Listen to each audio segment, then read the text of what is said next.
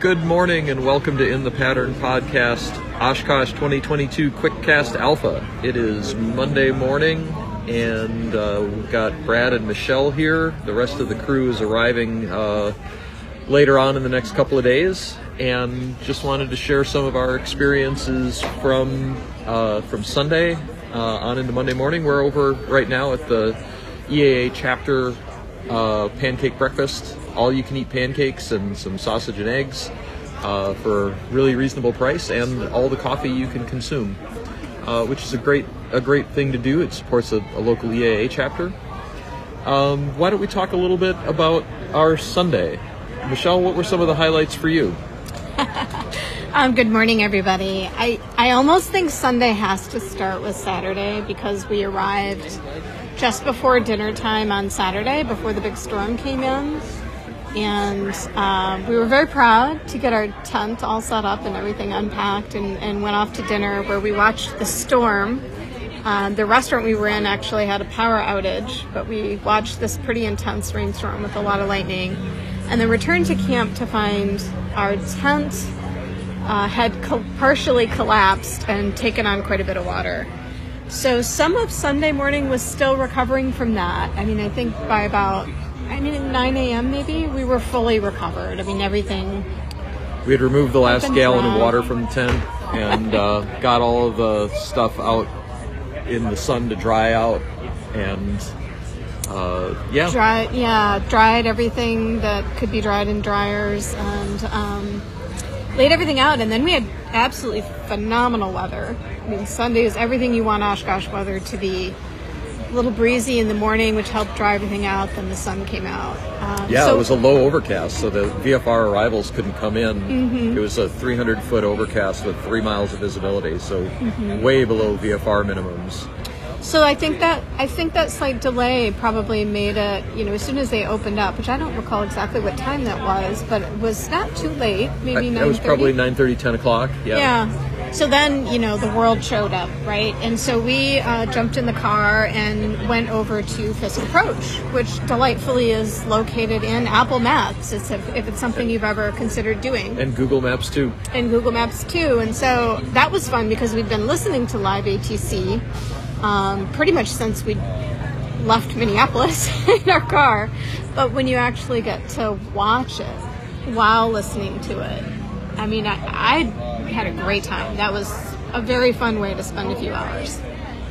Uh, agreed. I'd never done it before either, and uh, you know the controllers are there, and they're they're super busy. It's great to watch how the controllers work together as a team to manage all of this chaos. They've got to coordinate with the, the towers back at, at Oshkosh for two seven and three six. They've got to one of them's got the mic, another one's telling the guy with the mic or the controller with the mic what to say and they rotate who has the mic about every 10 minutes uh, to, to manage the workload and to, to take some of the pressure off. Um, it's, it's really incredible. They do a fantastic job, um, but it was a true zoo uh, when we got there. And it In the just- sky. In the sky. Yeah. The and ground, so, it was calm. you know, I, the traffic was stacked up further and further and further away from Oshkosh was where they were recommending you, you enter the approach. And so, you know, it was Green Lake, and then it was, there's some other lake beyond that that I haven't learned the name of yet. Um, and then it, Puckaway. Puckaway maybe, yep. And then um, it was, what was the, It was Rockford. I mean, it, it was it close was, to Rockford, Illinois, yeah. Yeah, by the by mid afternoon, I mean they were they were really stretched out, and, and I think probably more screenshots of ForeFlight were taken on Sunday than maybe in Oshkosh. Yeah, including some that I've got, and Yeah. it's it is incredible. I mean, it's it's got to be 60, 70 miles of VFR arrivals, all puttering along trying to do 90 knots. And of course, you know, somebody cuts in or or is a little fast or is a little slow, and they start to bunch up, and then they show up at Fisk, and the controllers have to send somebody all the way back. Um, and in some cases, they were sending whole groups of planes all the way back. Um, adding to that, it was a little brisk on Sunday, and there were, I think, a total of five incidents, runway incidents, uh, at the airport of you know ground loops or or what have you. Um, and they had to close the runway. At one point, they had both of them closed uh, for a time, and they everybody just had to go orbit a lake or just go hang out somewhere. Uh, so it was it was really interesting to see how they managed all of that uh, complexity and, and really chaotic uh, events because of course the Fisk approach controllers that don't really control whether or not somebody closes the runway. No, I mean, you get a lot of empathy for people, I think, when you realize how far out the conga line is and just a little bit how chaotic it is. And people do obviously get bunched a little together, and I think they expect the controllers to sort of sort it out. You know, if somebody's who's going to get sent back. And early on in the day, they let most people through. I mean, they periodically would have to send somebody back because they were, you know, in a faster plane and they just couldn't handle Yeah. having them that close. Um, other times they sent out instructions to, to give more space. I think the NOTAM is a half mile, Yep. but and times during the day they asked for three quarters or even up to a mile distant, you know, apart. And it was, you know, you felt for the people getting sent all the way back to the end of the line. Um, but but pretty much everyone that we saw that was asked to do that complied with that request. They would they would go back. Um, but the other thing that was interesting is they were landing on two Seven. seven, which had a tailwind and, and not a small tailwind. It was like an eight knot tailwind. Yeah, And I have not yet but discovered someone who can tell us why they were not landing on 09 or 09 instead, but I think that made it really challenging for people and a few people did request 3-6 because they couldn't handle it. yeah. A few people uh, said unable, um, and I'm sure in a tail wheel that gets pretty pretty sprightly. Uh, trying to get that thing slowed down with a tailwind, and um, you know the runway is nice and long, but still, uh, that could get that could get pretty cheerful. Um, we got a little hungry while we were there, and we went found a restaurant that is on the railroad track. Well, not literally, but like right next to the railroad track. That is the the path that you're supposed to follow from Ripon to Fisk, and so every plane was flying over us, and so we got to see you know just the you, you, typical GA aircraft, but also biplanes and lots of twins and uh, lots of flights of two or three or four that were motoring along. Um, it was really quite a bit of fun to, to watch, especially the whoever the poor person was that ended up behind a biplane. You know that cruises at about half of the VFR arrival speed. You know, maybe 50 knots, and you're trying to to do 90, and they're like, "Don't pass anybody." And you're like, "How am I supposed to do this?" Like Yeah. it's going to take this guy in the biplane a solid hour to to make the approach. Like, Yeah, yeah. And I do suspect that that's how sometimes the conga line loses its, you know, its discipline, its its nose to tail discipline, for sure. And it was also interesting because for those who've listened to live ATC and the constant reminders, you know, to fly over the railroad tracks, and you look left and look right, and you can see them, you're not over the railroad tracks.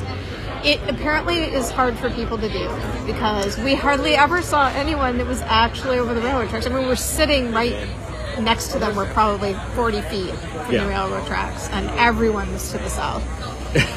so that was interesting. But Yeah. again, watching the controllers, not surprisingly, they're super calm. They're super you know, chill, but they've got spotters and feeding each other information. And that's, again, when you realize that while you only hear the one person at a time, it's a whole team that's paying attention. like five people. Yeah, it was about five people. Yep. And, and so that was kind of interesting to see that system. And both of us were wondering how how long ago it was that they established the need for a VFR approach procedure. Yeah, right. What that'd be like interesting history. when did it get too crazy with everybody just flying at the airport and they finally just said enough is enough. We need a special traffic management protocol and Mm-hmm. you know now there is now there is the VFR approach. So yeah, it- Mm-hmm. So it- that was very fun. If anybody is considered doing it and hasn't done it, I, recommend. You don't necessarily need to bring a chair, but people do. It's about eight miles away. If you've got a bike, you can get there. If you've got a car, you can get there. There isn't a transit option to take you to Fisk Approach. Um, and it's it's not a large facility, but there were probably 20 to 25 spectators there while we were there with you know shooting pictures and, and watching the controllers and just watching the action happen. Uh, it's kind of fun. It is very fun. And then after lunch, we followed that up with a uh, a walk down to to runway 36, and, and we actually sort of watched the other end of it, which I have to say is. I mean, it, it's fun, but I think I preferred the Fisk approach and, and its Yeah. drama. um, but, you know, of course, it's always fun to watch planes land. yeah So it was a nice day. and, and see the place fill up and and you get to see some of the aircraft that that don't fly the Fisk approach so warbirds don't do Fisk um, Turbines. turbines don't do Fisk Fisk uh, Ultralights. ultralights have their own runway that's separate so there's there's some other things that are going on that you don't that you don't get to see uh, at the at the Fisk approach IFR arrivals of course Yeah. And then I think we can mention dinner. We went to Ardy and Ed's, which also, of course, has phenomenal. Yeah, views. Ardy and Ed's is right between Lake Winnebago and runway 27. Mm-hmm. And so you got all kinds of arrivals coming in, including one of the B 29s Yeah. flew right over us at a couple hundred feet. Um, um, jets and a lot of turboprops flew over us that day, uh, arriving for the show. Yeah. Um, and that was just as the airport was getting ready to close, was when we were kind of finishing off dinner. It was was a lot of fun. It was a nice way to, to end the day. That B 29 from a couple hundred feet right directly above you, though, is a memory I'll have for a long time. Yeah, all four radials turning hard. That was pretty spectacular. We were begging for a go around, but it landed. so, yeah, it was a, it was a great start. Yeah, And uh, looking forward to looking forward to the event things Yeah, uh, the, the show's opening up. The vendors are opening up. We've got got a few manufacturers that we want to see. I'm, I'm really curious to talk to the folks at Epic and learn a little bit about what they've got going on. Um, Evolution, uh, the Evolution, which is the used to be the Lancair Evolution and is now owned by a, another another firm. Uh, kind of got my eye on turboprops. If, if uh, suddenly I win the lottery, probably be the way I'd go. So this is the first year, obviously, since I've um, started taking flight lessons, and so for me, it's fun to go to the Piper booth and see the updated versions of what I'm flying. I'm learning in a Warrior, but just um, every plane I look in now, I look to see how do you start it, where are the mags, where's the fuel pump, like all, the, all the things that last year meant nothing to me You're looking at it like a pilot. looking at it like a pilot, and it's pretty fun. I'm forming opinions, which ones I like. Yeah, it's great. It's great. Yeah. So yeah, uh, new eyes on things and and some old things and lots of new stuff going on. Uh, just excited to see the show. Yeah. So I think uh, with that we're going to wrap it up and head into the grounds. But thanks for listening to uh, QuickCast 20 Oshkosh 2022 QuickCast Alpha.